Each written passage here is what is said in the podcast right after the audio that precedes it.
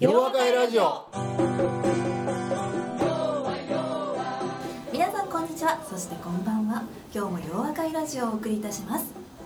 洋和会ラジオは問題解決を学んだ世界中に広がる1万人の皆さんと斉藤先生をつなぐ心と心の架け橋です。この番組のホストは斉藤健一先生。そしてお相手するのは私ユッキーです。それではそろそろ始めたいと思います。皆さんこんにちは。そしてこんばんは。斉藤先生今日もよろしくお願いいたします。よろしくお願いします今日はですねさくらさんから素朴な質問をいただきましほんまかはい。お花見したいと思いつついつも忙しく近所に咲いている桜を見るくらいですが先生は毎年お花見をされてますか？また何か、ま、毎年欠かさず行っている季節行事のようなものはありますか？っていうあはあなかなかいいね、い。うんあのねその方ははいさくらさんですね。さくらさんね。さくらさんははい。僕の事務所に来たことないと思うんえですえね、ですね。というのも、はい。うちの裏がねお寺なっててね、はい、ここ綺麗ですね。の横の桜が非常に綺麗んですよ、はい、でこれをまあ上からこう見てるねんけどはい、ね、毎日お花見ですうん、よね、でこれがね、えーはい。散る頃になるとね、はい。その桜の葉っぱが風に舞い上がってここの10階まで上がってくるんですよ。ここまで上がってくるんですね、でうなんそれがすごく良くてね。でちょうどこの、はい。うん東京タワーがね、はい。で東京タワーライトアップされてるでしょ、ええまあ、ここで桜の葉っぱはライトアップされてないんですけどね、あのなんとなく近くに来るとね「あさくらちゃん君か」みたいな。なるほど。ああそんな感じ。さくらちゃんの桜吹雪がそうそう桜吹雪がが。まあ上まで来るからねおそらくまあ3つとか4つぐらいしか見えへんねんけどね、ええなかなかいいもんですそようなんですね、うん。10階まで桜吹雪そうそうそうそう。本当に来るんですね、うん。へえそれは私はまだ見たことないね。あそう。いやもうぜひぜひ。はい。うん。さくらさんもぜひじゃあ桜のそうぜひ。桜の季節に置いてください、うん。はい。では毎年あのそうですね。毎年欠かさず行っている季節の行事あ季節の行事。ははい。あのねお花見はちゃんとするんですよ。ええはい。であのーお弁当作ってええね、え。最近はちょっとこう、はい。ちょっとこう昨年調子悪かったもんやええから、えやってないんですけどね。その前の年はお弁当をはい。僕が作って、えはい音楽的ブルーシート持って、ええ近所の公園近所の公園ってこう上から見たら手触れるところなんですけどええね、そこでこうお花見をしたり。ね。うんお昼ご飯をねあ事務所に来てる子たちと一緒にそこでやったりね。ね。そんなことをしてるんですよ、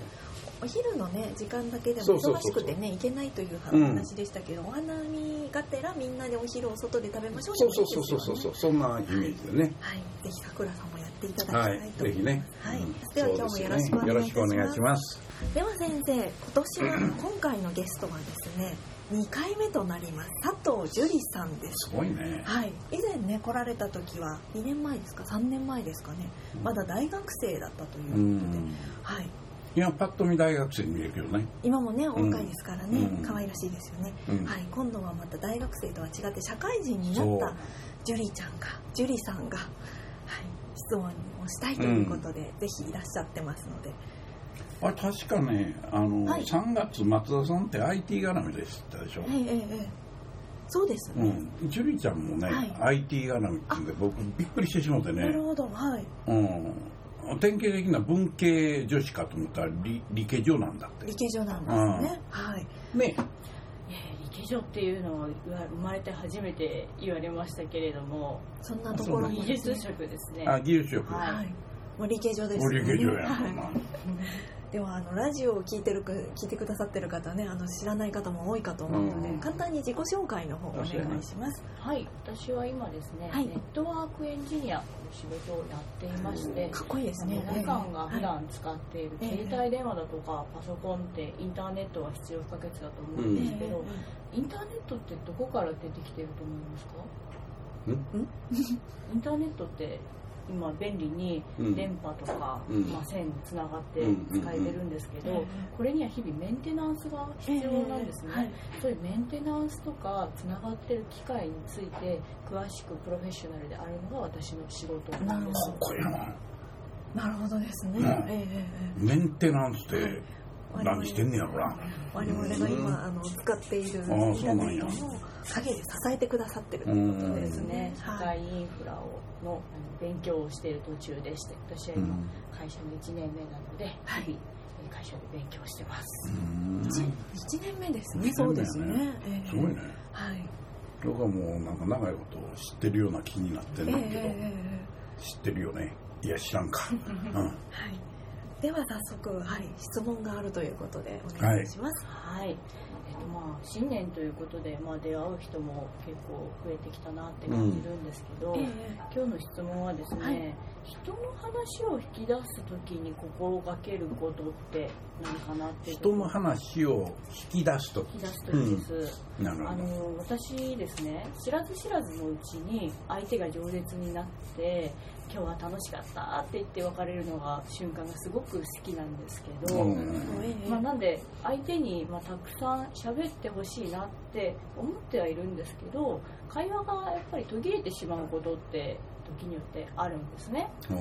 で楽しんで話を相手がしてくれた時と会話が途切れちゃった時に法則ってまだ見つけられないんですね。であの世の中には話を聞いてほしい人がきっとたくさんいるので、うん、私は話を聞く側になりたいなって思ってるのが今年でして。まあ、であの話を相手の話を引き出して聞いてると相手の話がどんどん深くなっていってひょっとしたことで共通の趣味が見つかったりとか相手の話の中で自分が力になれることっていうのがよく出てくるので、うん、そういうふうに会話の流れに行くようになるにはどうすればいいかなっていうのが今回の質問です。なるほど。えー、なるほど。だから今のはどちらかというと、はい、仕事絡みというよりも仕事もプライベートでもっていうことやね、はい、なるほどね、えー、そうやけどね今おもろいなと思ってたんやけども、はい。あの彼女がね、あの人の話をいっぱい引き出したい喋ってもらいたいってこういうじゃん、そういう人って珍しいんだよね普通は僕いっぱい喋りたいみたいなね、のことが多いんやけれども、それであのいつも僕言ってんねんけど、大体僕の話っていうのはいつも僕の体験ベースで今までのね、経験ベースで自分のことを振り返って喋んねんけどね、僕は大体あの人の話引き出すっていうのがあんまりしないっていうかむしろ俺喋ってるのが多いんだよな、ね、そうですね、うん、でもね、今、はいうん、多いねんけど、ただ、はい、あの樹里ちゃんは聞いたことないのかどうか覚えてんねんけど、僕は質問力と対話力っていうのを教えるわけやね。でこれは実はね、相手のえー、真相にある、うん、要するにその人のおそらく脳の奥深いところにある素晴らしい考えを引き出していくっていうことがもともとの狙い目だったんですよ。でそれはまあ問題解決を学んでるね樹里ちゃんもそうやからあの問題解決ということから言うと要するにそのお客さんクライアントの本当に困っている課題を引っ張り出して、それでそれを理解することによって初めてそのクライアントに喜んでもらえる提案ができるんやと。ね、で普通はいろんな質問しても表面的にしか答えられない人が多いからそれをどんどん質問をし続けると同時に相手の反応に対してそのさらに次にどんな質問ができるかによってその対話力っていうのは決まってくるんですよ。だからまさにどういう質問をしていくのかっていうね、そこが大事なポイントになるわけやな。でこれはあのちょうどいつやったか忘れたんやけどハーバードビジネスレビューの別冊にえっと、えー、営業のなんとか言うのはちょっと忘れてもたんやけど。でそこでね質問する力っていうところには3つのステップがあるんやって。こういうことを言ってるんです。でそのあの3つ目のところはどういうことかっていうとね今のあの相手の考えを引き出すっていうことと非常によく似てるねんけども例えば新製品開発するってそのアイディアを考えるものすごく難しいんじゃないですかで僕もそんな分かれへん知らん業界やと。で相手の人はその業界の人ではあるねんけれども、いつも新製品開発は考えてんねんけどなかなかアイデアが出せない。で僕とその対話が始まるわけよ。で1時間とか喋ってるうちにねあということはこんな考えがあるということなんですよね。っていうね。相手も知らなかった、僕も知らなかった。そういう考えを引き出すことに、お互いがそれができるっていうことがに気が付くのね。でまあ一言で言うたらどういうことかっていうとあのあなたが言うた相手の考えどう引き出したらいいんやろうっていうことはそれいい質問をしていくことに尽きるんですやっぱり。ね、でそのいい質問とは何かっていうことになるんやけれども、はい、あのちょっと事例がこれプライベートな場合と仕事の場合ではちょっと違うのか分からへんねんけどね。ただあの仕事の例を言うとすごく分かりやすいので質問あのお話しするとね。これやっぱり問題解決の基本でね最初から細かい質問したらあかんのですよ。大きな質問からこうスタートしていくじゃん、ね、で大きな質問をする。それからもう一つ。その時にその前にね相手の人ってどんな人やろうっていうことを理解しようとするんですよ。最初。例えばね事前にデータとして持ってたらええねんけれども、例えば樹里ちゃんが自分のクライアントかなんか行った時にね、えー、まあ情報システムかなんかの部長さんとお話しすることになりましたって言った時に、その部長さんがたまたまいやその前は営業部長やったでみたいな人であることが分かる、はい、あるいは営業部長あのシステムの部長さんやけどあんまりようシステムのことは知らんらしいでっていうことになると、質問の仕方は変わるんですよ、当たり前やけど、つまり相手が知らんということを前提にね僕なんかはよくあほんならあの新しくシステム部長さんになられたっていうことやねんけどどういう役割を担ってんですかね？みたいな。いやこんなことやってません。それはまあ部長になったら必ずあんたこういうことやるねんでって言われてるからそういう話するじゃん、ね、そういうことを聞くと相手はそういう話をしてくれる、ほんなら例えば具体的にそれをやっていく上でどんなことを考えになってんですか？とかいうふうなねまた大きなところからどんどんこう降りていくことをやってるんだよね。それで僕はあのそういうふうに大きなところからそれで相手が関心を持っているところにどんどん入り込んでいく。自分が関心を持っているところに入り込んでいくとそれは相手の興味のない領域かも分かれへんからそこに行くわけにいけへん、ね、でただやっぱりもともとの目的っていうのがあってね。でこれも最初にあの相手の考えを引き出す時にあの気をつけてもろたらええっていうか最も大事なところで最初に大きなところから質問しようねって言ったじゃん、はい、その前にもっと大きなものがあってねそれはそもそも目的は何やねんっていうところをしっかりと決めておいてもらう必要があるの例えば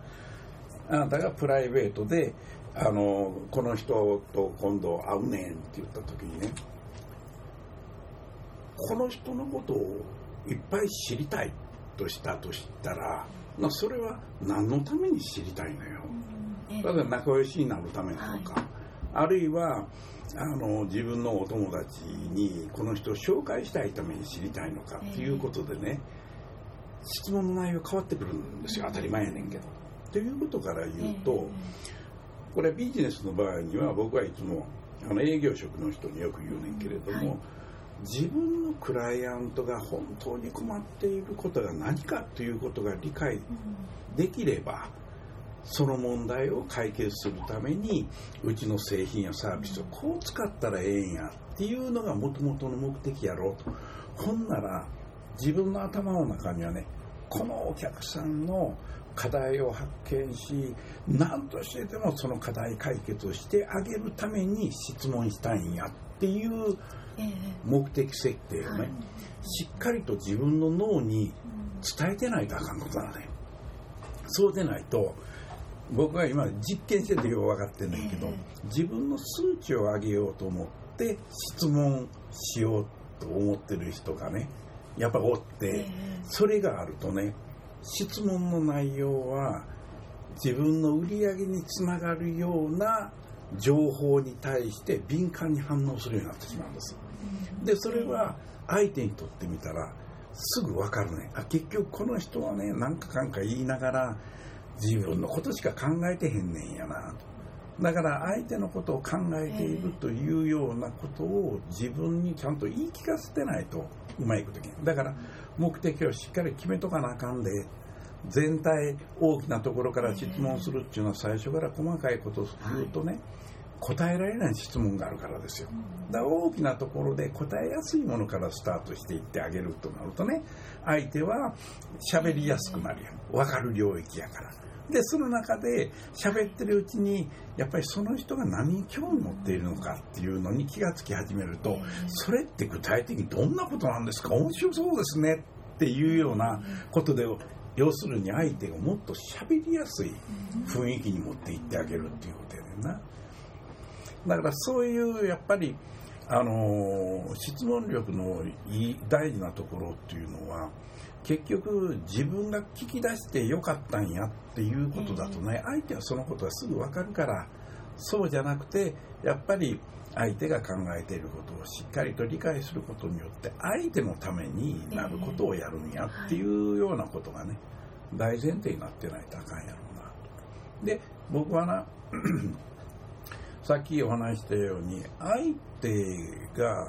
どういうそのテーマに対してどれぐらい知ってるのか知らないのかっていうようなことは事前に情報として取れるんやったらそれはええ取られへんのやったらそういう質問をしてねそれに興味なさそうやったらそいつはもうやらないで別の質問に変えていくみたいなことをやってるわけね、だからある種のねやっぱり気配りができる人とか思いやりのある人っていうのはすごくいい。質問を繰り返すことができるよね。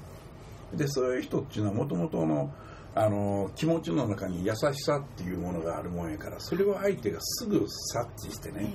それでいわゆるあの相手も気を使ってくれるようになるとね、あのお互いにその質問でどんくさい質問した時でも、あ要はこういうことをおっしゃってるんですよねみたいなところで、うまくこうあのそれをいい質問してくれたかのように扱ってくれたりしていくと。いうことになるんやろうと思うかな。だから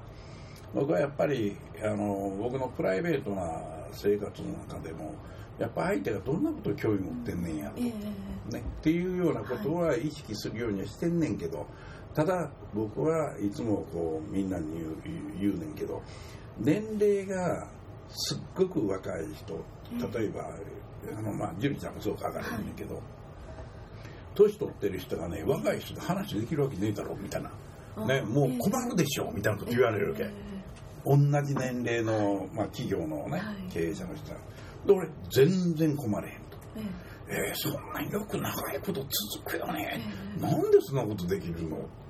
でこれはねもちろん僕はその時に相手を聞き出すとなんかこ君の悪いおっさんやなみたいな。何を聞き出すねんみたいな。思われるから僕は大体5通りのねネタ持ってるんですよ領域を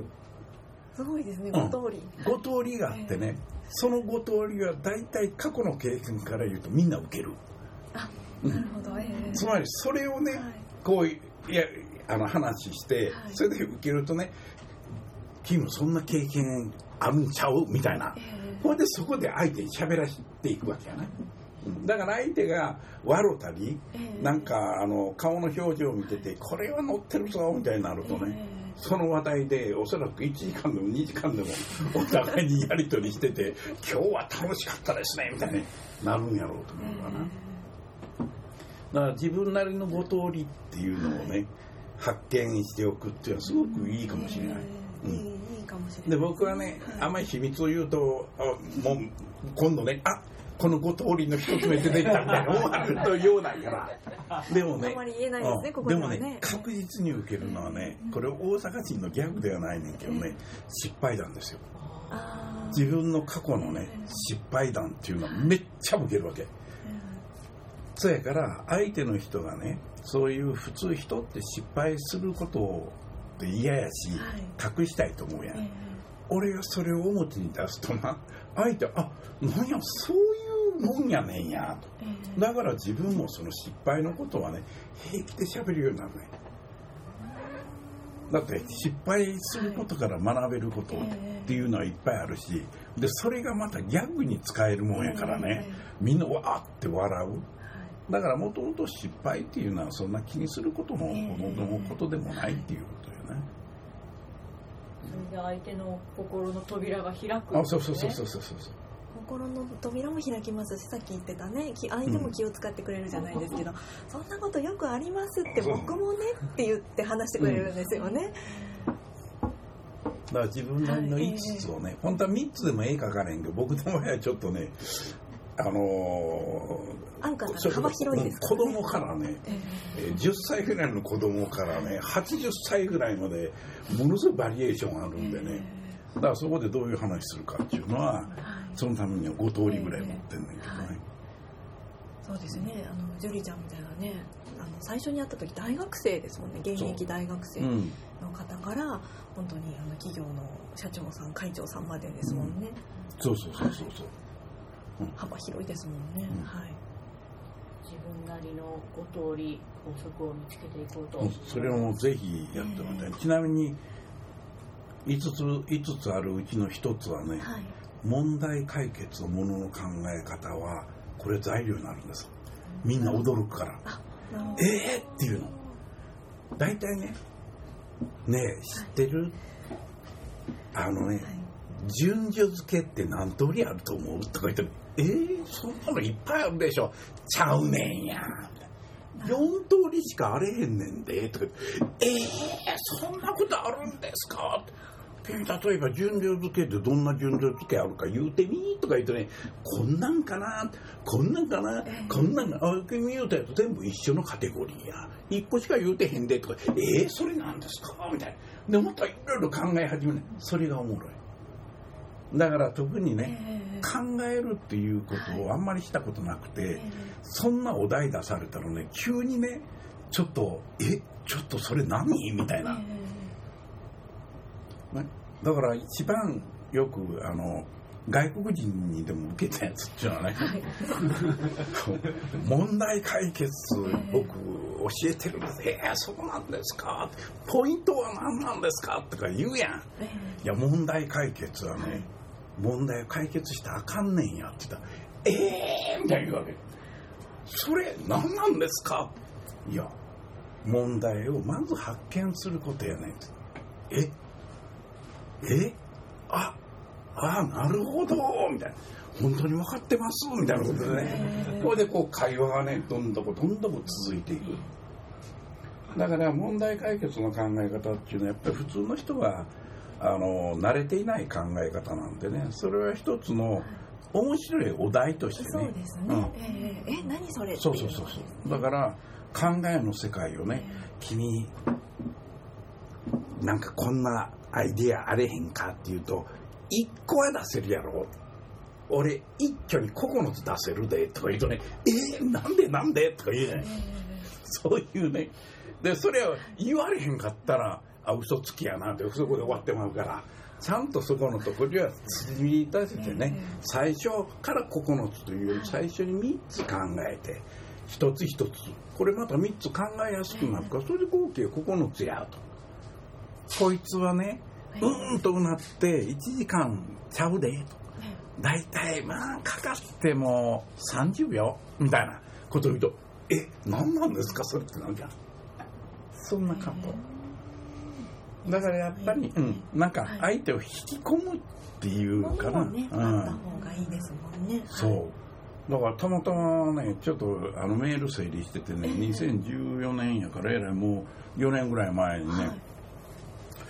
なんか、お隣に座っていたものですっていうタイトルのやつが出て、何やったんよこれ開いたらね、お隣に座ってた人とえらい盛り上がってね、それは名刺渡してんだと思うんですよ。これでメールかけて、もうね、本当に話が面白くって感動したんですよっていうメールが来てました。それでその後俺返事してないからなんか怯えたんかなみたいな。だからやっぱりねなんかその話っていうのがあの盛り上がって一人で喋ってても盛り上がりはないから。ということはまさにジュリちゃんが言うてるようにね相手の話を引っ張り出しつつ自分のおもろい話をこうしててまたおもろい話しながら相手の話を引っ張り出してるんやろうと思うな。だから君がこの狙ってるところっていうのはね非常にいいことを狙ってるんやろうと思うな。それがまさにあのいいコミュニケーションを保っていくことができることであってねそれはクライアントでもできるようになるし全く知らない人の場の中でもね、なんかこの人なんか面白いなみたいにしてて、お友達にすぐなれるみたいな。そういうことなんだろうと思うね。そうですね。うん、対話力をこうつけていくっていうね。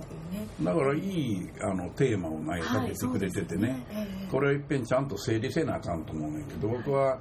あの斎藤塾ではちゃんと質問力は教えてるねんけど他では教えてないんでね質問力ね、はい、いろいろこう引き出してはいますけれども、ね、そうそう、はい、まあこの実学会でなんかそれやりませんみたいなお誘いは受けてんねんけどね、はい、そんな簡単に。その会みたいなね。こともあんねんけどね、えー、うんいつもねあの質問力は最後の牙城やでっていう。そうそうこれは俺本にも書けへんねんで、うん、聞いちゃいました。はい、はい、そうやな。片鱗、をこうねあの引き出していただきましたけど私もなんとかこのラジオでね、ね、あの引き出せないかなって頑張ってますけれどもね、はい、はい、じゃあ今日はありがとうございました。どうもありがとうございましたょうそれでは皆さんまた次回お耳にかかりましょう。お相手は斉藤健一先生と私ユッキーでした。